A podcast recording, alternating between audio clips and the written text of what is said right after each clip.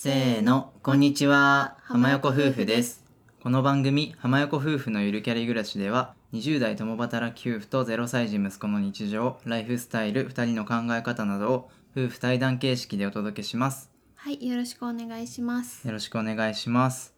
本日は前回の配信に引き続き結婚式をテーマにお話ししていきたいと思います。はい、結婚式の内容とかは前回お話ししているのでぜひそちらをお聞きください今回は準備のことをいろいろ話していこうかなと思います。はい、でちょっとその準備の本編に入る前にご紹介したいアプリ面白いアプリを見つけたので紹介しようかなと思います。うん、それが自動貯金用の。フィンビーっていうアプリです、うん、Android でも iOS でもあるアプリなんですけど、うん。貯金を補助してくれるようなアプリなんですよね、うん、ルールを決めて例えば1万歩歩いたら1,000円その口座に貯金するとか、うん、うん、毎日100円ずつ積み立てるとかそういういろんなルールを設定できて、うん、まあ、そのルールをねあの最初に設定しておくと気づくとお金が貯まってるみたいな、うん、うん、でそこの移動した金額の0.1%の Amazon ポイントもつくみたいなうん、ちょっとお得なアプリがあります。うん、うん、結婚式の準備費用とか、うん。出産に向けた準備費用とか、うん。そういうライフイベントっていろいろお金がかかると思うので、うん、まあ、貯金を補助してくれるアプリなかなか使いやすいし面白いなと思ったのでぜひ興味があれば使ってみるのもいいかなと思います。うん、カップルとかね、うん。夫婦でこう共同で貯金できるアプリなんですよ。もちろんお金のその見え方は別々で貯金されてるんだけど、でもこう一つの目的に向かって2人で何円貯めるみたいな設定とかもできるから、まあ、結婚式とか出産とか、まあ、それこそ全然ご結婚されてない方だったら旅行どっか行きたいとかそういうためにね。うん、目標を決めて2人で貯金できるアプリなのでなんかそれがいいなと。そうね。ね。我々もマイホーム頭金貯金とか言ってうんうん。始めてみたりして、うんうん。なかなかあの面白いのでうん。興味があれば。はい。でブログを書いてます。うん。で詳細はブログを見てもらえれば使い方とかうん。わかると思うのでぜひ見てみてください。はい。はい。では本編に入っていこうかなと思います。ぜひ最後までお聞きください、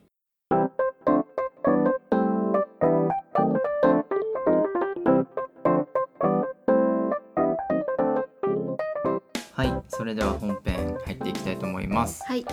えー本日お話ししたいことは結婚式準備編ということで、まあ、どうやって式場を選んだかとか、うんうん。どうやって開催する時期を選んだかとか、うんうんうん。あとは親にいつ相談したとかお金はどうしたとか、うんうん。そういう結婚式の裏側みたいなところをお話ししていこうかなと思います。はい。これからあの結婚式挙げる方はぜひ参考にしてみていただきたいしうん。懐かしいなって思う気持ちで、うん。あの経験者の方は聞いていただければと思います。はい。まず最初に難しいのがどうやって時期を選んだか。うん。これなかなか難しいと思うんだけど我々は6月の土曜日うん。に挙げました。うん。でその心はいろいろあるんですけど、うんうん。いかがですか？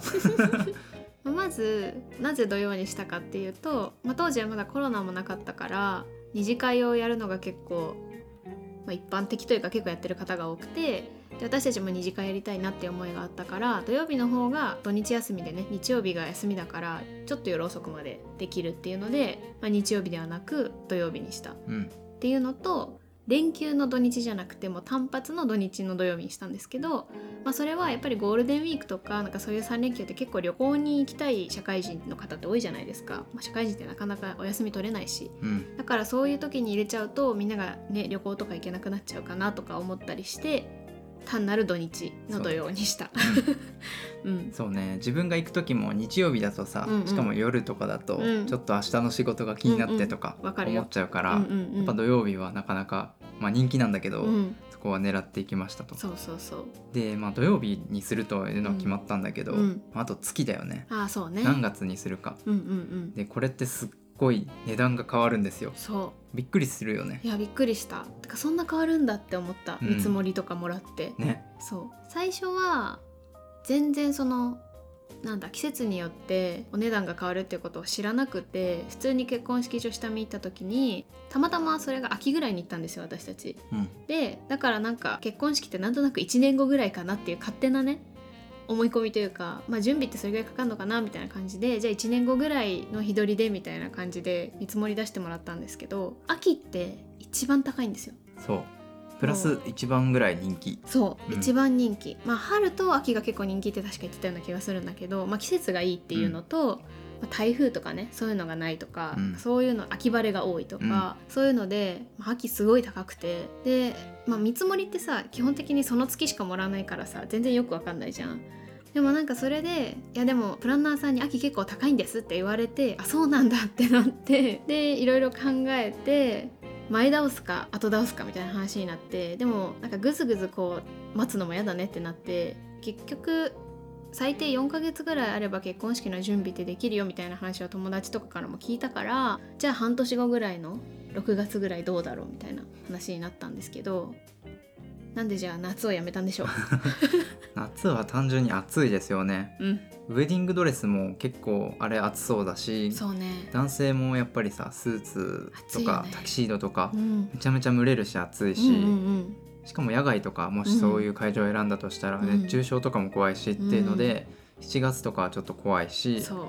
8月とかもねうん。台風がやっぱり来ると思って、そこら辺は避けました。そう。89あたりはねもう台風が来るからうん、っていうので確かにってなってね。そうね、うん。まあ、冬も冬でありかなとは思うんですけど、うんうんうん。まあ、12月とかは超寒いしね。みたいなうんうんうん。感じでやっぱり春先と秋が人気で、うん。まあ、需要があるからちょっとは高いんですけど、うんうんまあ、そこら辺がいいかなとか思ったりうんうん。で決めましたね。うんでまあ春よりはちょっと6月の方が確かお値段が安かったのかな。ちょっと忘れちゃったんだけど、うん。どうだったっけね。確か春はもう埋まってたんじゃないかな。あそうだったかも。まあ、うん。結構もう直近というかね半年も過ぎてる感じのとこだったから、まあ春人気だしっていうのででゴールデンウィーク避けたいってなるともう34月とかになってきて、うん、それだとちょっと急すぎんみたいになって、そうね。でまあ6月6月はジューンブライドっていう言葉もあるから、ちょっと人気っぽいんですけど、うん。まあ、意外と梅雨とかね雨が重なるから、うん。あの屋外のね、うん。そういう式場とかはなかなかね、雨が怖いって人は避けたりするし、うん、そこまでハイシーズンってわけではないさそうでしたね。そうだね。うん、言葉はあるけどみたいな。そ海外では多分6月って人気な月だと思うんですけど、うん。まあ、日本は梅雨があるからっていうので、うん、まあでもなんか雨もいいこうなんていうの風情うん、な感じがしたからいっかとか言ってね。6月に結局そう。それにしましたね。まあ、6月と土曜日。でうん。あとねもう一個気にしとくべきなのが、うん。あの仏滅とか大安。ああはいはい。これは結構気にする人と気にしない人で全然差があると思うんですけど、うん。まあ、我々の場合はあんまり気にしなくってそうだね。どうしても大安がいいっていう人もうん。いると思うんですけど、うんまあ、そこは親の価値観とかね、そうだね。まあ本人たちの価値観もうん。重要だけど、うん。まあ、いろんなとこと話し合って決めるのがいいかなと思います、うんうん最近の人はうん。そんなに気にする人も少なくなってきたとは思うんですけど、うんうんうん。まあ、実は仏滅と大安でもね数十万円違ったりとか、うん。そういうとこもするので、うん。見積もりもらう時はぜひねあの一つの日付じゃなくて、確かに、まあ、いろんな日付をもらって、うんうん。その中で一番ベストなのを選べるといいのかなと思います、うんうんうん。うん。そうですね。時期はこんな感じですかね、うん。で晴れて6月の土曜日ぐらいがいいなみたいなうんうん。のが決まって、うん。まあ、あと式場ですよね、うん。式場ももう全国津々浦々うん。何千件何万件あるわけですよ、はいはい、どうやって決めていくかって結構難しいと思うんだけどそうだねここは結構妻さんが最初主導で決めてくれて、うん。で最後の方はね、うん。あの気に入ったところを見て決めたっていう感じなんですけど、うんうんまあ、なんか選んだ基準みたいなのがあれば。うん。私もあの全国のプロポーズされた女の子がするみたいにゼクシーを買ったんですよ。でゼクシーをこう片手にチラチラ見ながらね、まあ、まずは場所で絞ったね。私たち高校が一緒だから、まあ、そこの近くというかなんていうの？あんまりゆかりのないところっていうよりは、まあ、ゆかりのある土地がいいねみたいになって、まあ、割とそうするとちょっと絞れるじゃん。うんうん。でその中でホテルコンはあんまりだなってなんとなく思ってて、まあ、結構ホテルコンってこうブランドだからそれなりにお値段がするっていうのも聞いてたし、まあ、あとその地域にそんなにホテルがなかったっていうのもあるんだけど、うんうん。まあ、それでゲストハウスウェディングっていうのがいいなっていうのがあって、でまたそれで絞ってみたいうなん。感じ、まああとはサイズうん、うん。ですよね、あそうね。結婚式場もサイズがいろいろあるので、うん。我々の場合100人超えだったから、うんうんうん。そうするとまたちょっと絞れたよね。そうだね、まあ、あとは本当ネットとかインスタとかその2つで写真と口コミと、まあ、雰囲気とかを見て良さそうだなって思ったのを私が3つぐらい確かあげたんだよね。そうだね。うん、で予約しました。なんか見学予約みたいな。なんていうんだっけあのウェディングフェア。っうんうん。ていうのを3つ予約して行ったって感じ。そうだね。うんうん。うん。3つ予約したんだけど結局1個目で行ったところで決めたんですよ。そう。そう一発で決まっちゃったっていうね。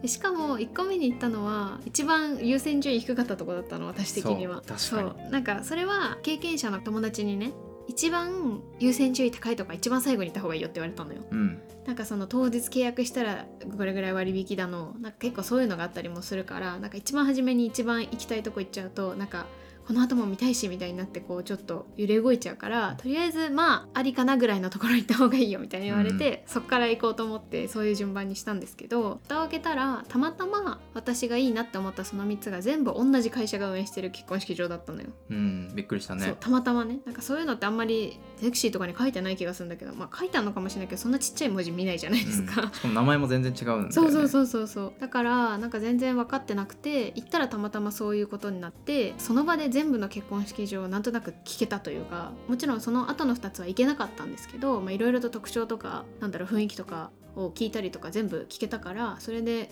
結局トータルいろいろ考えて1個目で行くかってなって1個目にしたんだよね。うんうん。うん、そうね。結構あっさり決まったよね。割とね、ううん。ん、あでもさプランナーさん良かったっていうの1個大きくない？そうね。確かに営業っぽい人か。うん、がすごい仲良くなってね。そう。お話聞いたり、うん。まあそのウェディングフェア中にうん。もう食事とかも食べたりとか、あとは本当に当日使う会場うん。を一緒に回ったりとか、うん。披露宴とか挙式のイメージをすごいつけさせてくれたしそうそうそうそう。でアクセスとかもすごいいいところだったうんし、と結構自分たちが求めてた条件にも合いそうだし、うん。お金も合いそうだし、うんみたいな、いろんな条件が重なったので、うんうん。もうその当日に決めました。そう。本当結婚式場とかって自分が納得できるかどうかだと思うんですよ。だからまあ、納得できたらもうそこでいいと思うしちょっとうんって思うところがあるんだったらまた次の会場行ってみて後悔のないようにうん、選ぶのが一番いいかなとは思うけどめっちゃ価値観がこれ出るからそうだやっねぱりその帝国ホテルとかさ、うんうんうん。ホテルオークラとか、うんうん。そういう老舗ののホテルであげたいっていう人ももちろんいると思うし、ガガーデンウェディングがいいっていう人もうんうん。いると思うし、そうだね。本当に人それぞれ。うん。それとももうこじんまりさうん。あの10人ぐらいのレストランはい。はいはいウェディングもあるし、確かに。まあ本当一から全部企画するちょっとそういう結婚式とかも、トランクホテルみたいなとこでね。そうそうそう、んんん。いろんなパターンがあるのでそれそれ。まあ最初にね自分とそのパートナーでね、うん。話し合ってうん。いいなって思うところを決めてからうん。行かないとちょっと迷走する可能性はある。いやあるね。うん。あるある。自分たちが譲れないポイントだけを押さえとけばいいかもしれないね、うん。あげればあげるほどキリもないじゃん。ここがいい、ね。あれがいいとかさ。でも安いのがいいとかさ。うん。言ってたら難しいから、まあ、そこはね優先順位かなとは思いますねあとウェディングフェアってうん。結構その無料でさ、うんうん。ご飯が食べれたりとかするから、うんそのウェディングフェアデートしようみたいなうんうんうん。カップルって聞くんですけど、うん。うんまあ、僕たちも結構そのテンションで行ったけど、うん。めっちゃ疲れるからいやめっちゃ疲れる。しかも半日以上とか拘束されたりするから、うん。これなかなかの体力ないとこれデートとして楽しむのきついなって思った、遊び感覚でいくと結構辛いかもね。そ友達カップルがそれこそさ結構軽いノリでウェディングフェア行ったら、まあ、ちょっと外れのプランナーさんだったっていうのもあるかもしれないんですけどなんかもうめっちゃ疲れてもう今後ウェディングフェア絶対行きたくないみたいな。言ってるカップルとかいたから、ちょっと軽く詰められたみたいな。あそうそうそうそう。本当にそれちゃんとあげる気ありますか？あみたいなそうそう。そうそう感じで。まだあんまり多分ねどういう結婚式したいとか思ってなくてうん。考えてなくて行ったら、ノープランすぎませんか？みたいな感じで。いやそれ言うプランナーさんもどうかと思うけどね。いやねなかなかどうかと思うけど、ううん。ん、まあでも本当確かに結構体力は使うし、タイムイズマネーなんでね。あんまりこうポンポン行くもんじゃないなって確かに思いました。うん。はい、うんこんな感じで無事にね場所と日付が決まりましたと、うんであとは親に相談するうん。うんこともまあ重要かなとは思うんですけど、うんうん。まあ我々の場合はそこまであの親の挙式っていうよりも、うん。完全に我々がやりたいからやるうん。っていう感じだし、うん。親はやってもやんなくてもいいよみたいな、うんうんうん。結構感じうんだったんですよね。うん。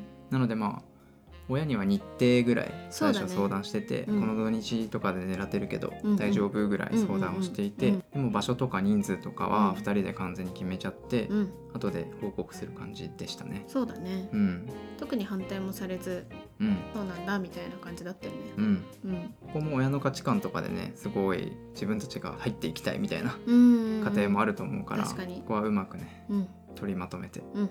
やっていくのがいいかなと思います。うんうんで皆さん気になるのはお金うんかなと思います。まあね皆さんお金の話大好きだと思うんですけど。なるほど。はい。まあねお金やっぱかかるっちゃかかるじゃん。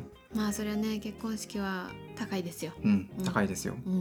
で僕たちは結局夫婦2人でうん。折半して払いましたと、うん。値段感で言うと大体まあ4500万ぐらいうん。だったかな、うんうんですとうん。4500万なんて20代前半とかでさ、うん。なかなかないよって思われる方もいると思うんですけど、うん。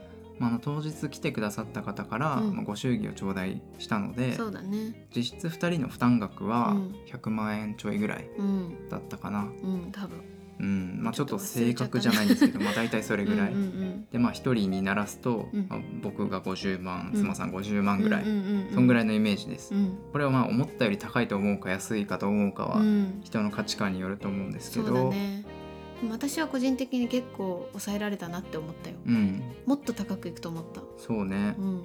費用を抑えようって思ったところを抑えられたのかなっていう印象、わかんないけど。そう思う。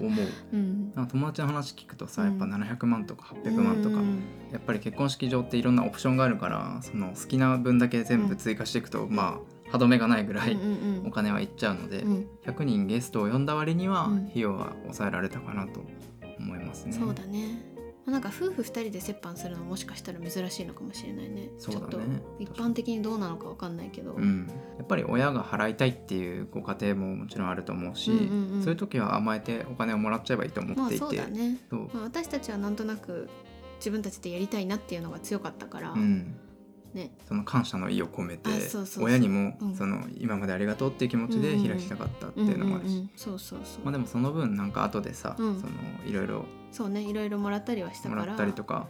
もちろんね援助はしてくれたよねいろいろ、うん。その結婚式にっていうよりは新しい2人の生活のためにっていう感じでいろいろ。ね引っ越しの時にちょっとこういうの差し入れとかそうそうそうそういう感じでもらったりはしましたね。うんうんううん。ん、でまあ本当ピンキリだけどね三大ホテルとかはオプションとかつけたら1,000万とかいくとかも言うしいや聞いたことあるよ、すごい高い買い物だとは思うんですよね。うん。費用は抑えられるだけうん。抑えたいと思っていると思うので、うんまあ、費用を抑えたポイントみたいなうんのうん。をちょっと思い出してうんお話ししていきたいと思います。はい、で、えーっと最初が、うんまあ、なかなかこれはできるかわかんないですけど、うんうん。我々はもうプランナーの提案ほぼ断りました。まあ本当にいるかいらないか考えてうん。いらないと思ったから断ったんだけど、うんうん。見えたなって思うやつ、うん。これは体裁を取り繕うためうんとか、うんうんこれがあったらちょっと華やかでうん。なんかお金かかってそうみたいな、うんうんうん。そういうちょっと無駄なオプションは結構カットしたよね。カットした。例えばで言うと。例えばで言うと私たちの会場階段を使って披露宴に行くとこだったんですけどその披露宴に行くまでの階段にキャンドルを置いたらキャンドルが1個何円みたいな、うんうんうんあとなんかドライフラワーの花を置いたら何円とか,、うん。なんかもう忘れちゃったんですけどなんかそういうオプションとか。そうね無限にあるからね。あそう無限にある。結構提案されるんだよね毎回。あとケーキカット、うんうんうん、ウェディングケーキでケーキをカットするんですよね、うんうんうんうん。2人で。うんでその時にそのナイフの絵、うんうん。持ち手にうん。ちょっとお花をねこうひらひらってつけると、うんまあ、1万円っうんて言われたの確か、うんうんもう麻痺してくるんですよね。結婚式の提案を受けてると、まあ、4500万の買い物のうち、うん。1 1万万なら安くないみたいな、うん、そう。でもねちりつもなんだよね。そうちりつもだし 冷静にこの絵に花をつけるだけで1万円ってマジ高くねって思って。そういう客観的な心大事ね。そう本当に。結婚式総額で見ないで、うんうんうん。本当に日頃の実生活と合わせた金銭感覚でいかないとうんうん。やられるので、うんそうねそこで割と断ったりはしましたね。うん、私たちは本当恵まれてて結構プランナーさんがあんまり押し付けてくるタイプじゃなかったから、うん。なんかこうこうこういう理由でこれはいいと思いますみたいな言ったらそうですねみたいな結構納得してくれるというか、うん。ウェディングケーキのやつも実際皆さん絵なんて見てないですよ新郎新婦の顔とケーキしか見てないですみたいな。そう。そういうのもあってね結構思いっきりバッサリ言ったね。言った。うん。懐かしい、まあね面白いね。う。んあとお金がかかる部分で言うと、うんやっぱりカメラマンとかうん動画はなかなかお金かかる部分なんですけど、そうだね。我々の場合は、うん。一応カメラマンは頼んでそう式場のカメラマンは頼んだ。そうね。あと友達のアマチュアカメラマンうん。みたいな素人の友達を呼んでうん撮ってもらって、っんていう感じでちょっと節約しました。そう。で式場でビデオは頼まなかった。そうだね。結局。ビデオもやっぱり思い出には残ると思うんですけど、うん綺麗に編集されてね、うん。でも年に1回は見返さないじゃん絶対。絶対見返さない一生で3回とかじゃん、うん。だからまあいっかみたいな。自分たちのこれをもう一回見るの恥ずかしくないっていう。もう結婚式あげた友達にねビデオあれから何回見たみたいな聞いたら一回も見てないわみたいな答えが返ってきたりして、まあいっかと思ってね。そうね、うん。カメラマン一人頼むだけで簡単に10万とか30万とか。いや行く行く。全然もっとかな、うん。40万とか、うんうん。そんな感じなので、うん。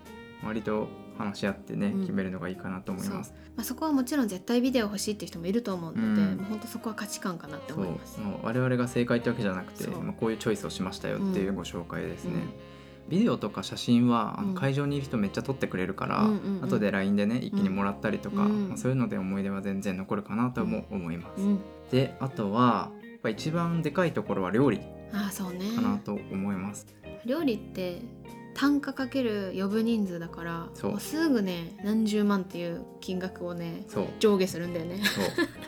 本当に1000円上がると、うん、その100人呼んでるからうん。10万円上がるんですよ、うんうんうんうん。1000円の差ってさ料理ってそんなに変わらないじゃん。変わんない。わかる？わかるちょっと野菜が季節の野菜になるとかさ、うんうとさそんな感じちょっとデザートがさうん。ケーキプラスアイスが出るとか、そんぐらいで10万とかじゃん。そだから割と難しいんですけど、まあ、料理は結構大事だと思うし、うん。あのうちの式場割とベースの料理が美味しかったんですよね、うんうんうん食事した時に、だね。だからそんなに別にさ値段を500円下げたからといって、うん超低クオリティが出てくるかと思うとそうでもなくて、プラス2,000円とかするとフォアグラがさらに乗りますとかさ、そういうなんか結構オプショナルなうん。やつだったから、うん。そういうのは割と結構シビアにカットしました。そうだね。正直さレストランウェディングで例えばミシュランのレストランの結婚式って言ったらめっちゃ期待するじゃんでもそんな普通の結婚式場の料理絶対覚えてないなっても思って、うん。だからまあある程度のクオリティだったらいいかなっていううん。思いも結構あった。なんとなく料理で感動させるっていうよりも、うん。僕たちのんその集まった雰囲気とか、うん。そういうね。結、婚式全体をねこう楽しんでもらうというかうん。かなと思ったのでうん。そこもそんなにあのなんだろうめちゃめちゃオプションつけてとかはしなかったな。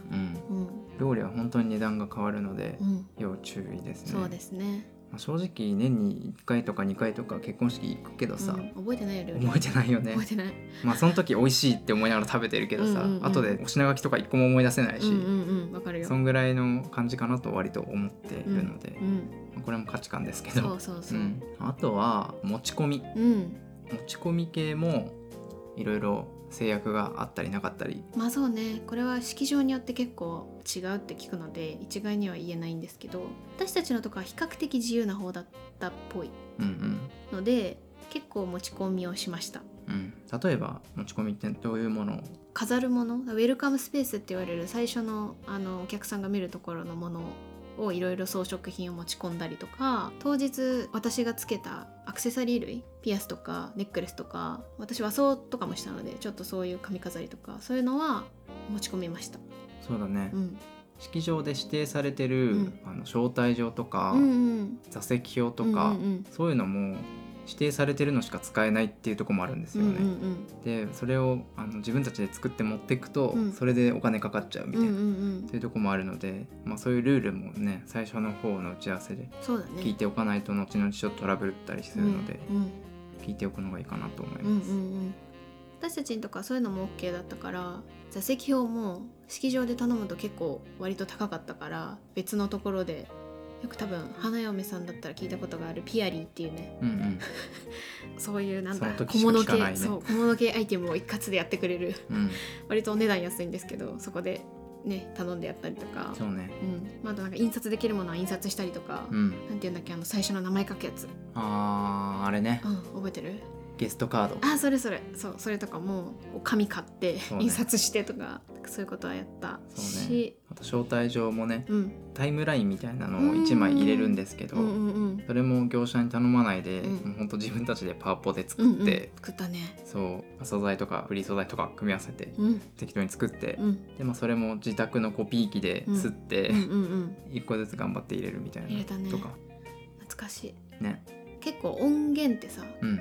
大事じゃん結婚式、うん。何曲も使うじゃん入場とかさ退場とかケーキカットの時はこれとか、うん。手紙読んでる時これとかさ。そうね。で結構何枚も CD 使うんですよ。CD って意外と高いじゃん。結婚式の古いしきたりとして、うん。謎に CD を持ち込まないとあそうそうそう。流しちゃいけないっていう。ルールがあって。そう全国なのか分かんないんですけどとりあえずうちの式場はあって、うん。まあ、大体そうなんじゃないのかね。わかんないけど、しかもその CD はコピーしたやつとかじゃダメだし USB の MP3 のやつとかでもダメなんですよ。だから本当に CD の本体がないといけないんですよね。そうそうそうそう。それはメルカリとか、うん、中古屋とかでね。そうそうそう。買いましたね。ちょっと揃えてうん。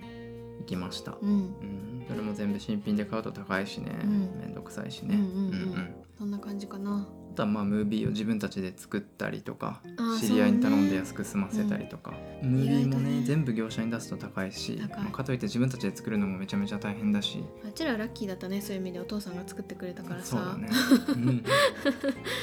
まあこういう感じでいろいろ費用は抑えられるところは抑えてうん。工夫しました、うん。うん。うん、うん。大丈夫ですか？はい、じゃあ最後になんか準備で大変だったこととか、まあ、他工夫したこととかあればうん。話していこうかなと思うんですけどどっちからいく？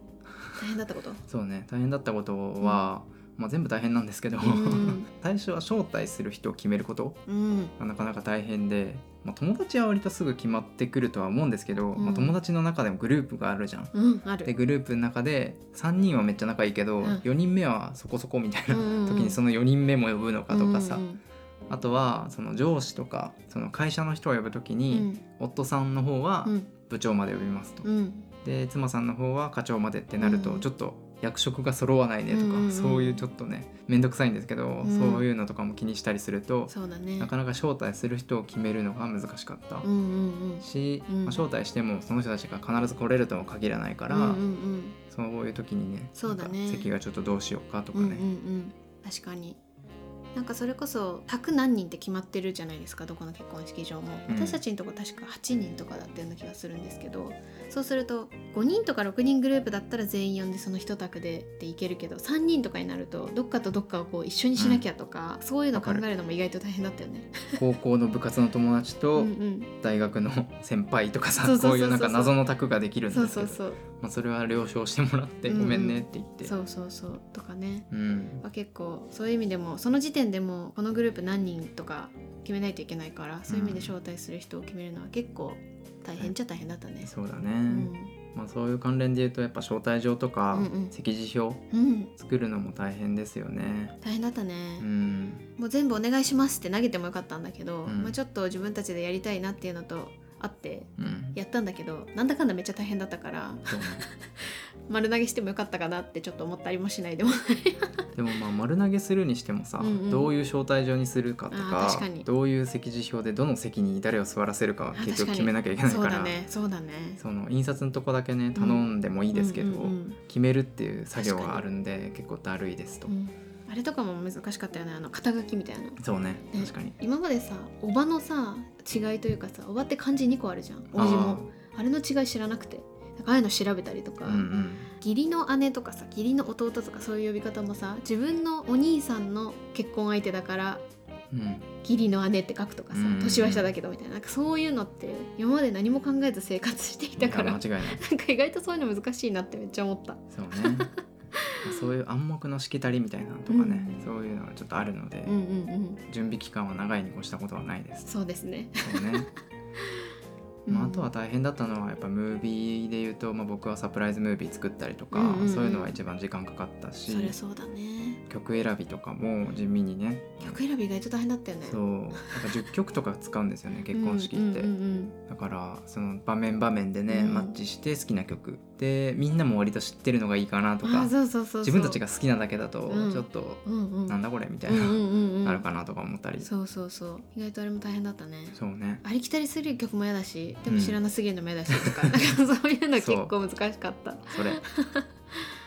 なので準備期間はまあ3ヶ月ぐらいが最低とか言われるけど、うん。まあ、賞味半年ぐらいはあった方が、うん。まあまあゆとりはある。かな、まあでもさ人間ありすぎるとやらないからいやそれそれなもそれでね1年とかあると1年だから余裕でしょとか言ってあれもう4ヶ月みたいな ありえるから。その3ヶ月前とかにならないと何も動かないっていうねそうそうそう。のはあるけど。いや意外とね毎回ね宿題が出るんだよね、うん。なんか来週までに席次表のこれ決めといてください。来週までにお花決めてくださいとか,、うん。なんか意外とプランナーさんに毎週毎週こう宿題を課されるから。わかる。もうちょっとね そう。本当結婚式終わった時は解放されたっていいうやわかる。思いが強かった、うん。うんはいそんな感じでした、そうだね、うん。まあ、あと工夫したことみんなで作る式みたいな感じでしたいし、うんうん。参加した人が楽しいって思ってほしいっていうのがすごくあったので、うん。まあ、今までみんなと撮った写真を最初入場するなんか階段があるんですけど、うんうん。そこの壁にねバーってね。バーって貼ったりとか。めっちゃ貼ったよ。200枚ぐらい多分貼った。ね。そう。でしかも絶対漏れたくなかったんですよ。私の写真ないみたいな、うん。嫌だったから、うん。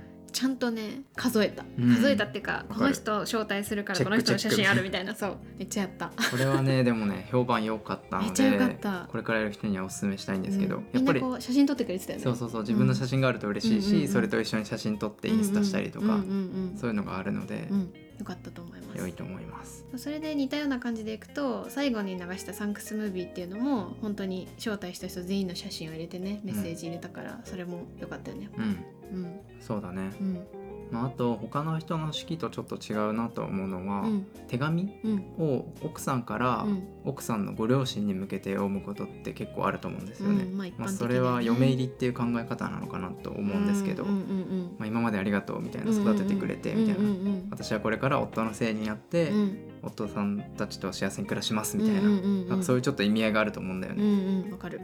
卒業みたいな、はいはいはいはい。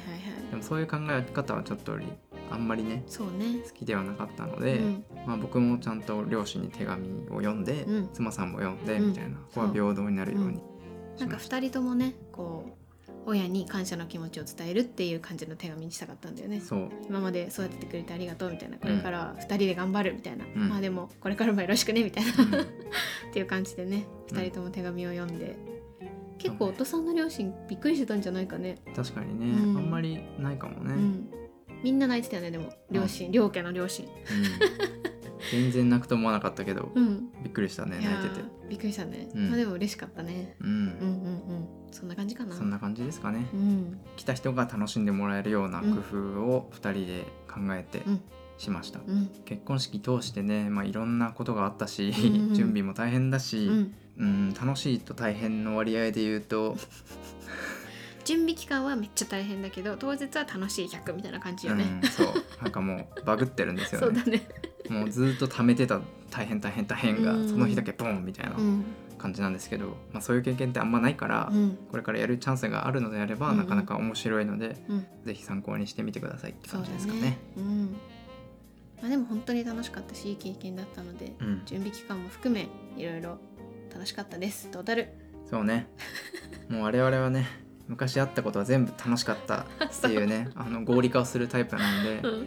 大変だったこともいやー楽しかった頑張ったなみたいな、うん思う節があるよね。うんそうだね。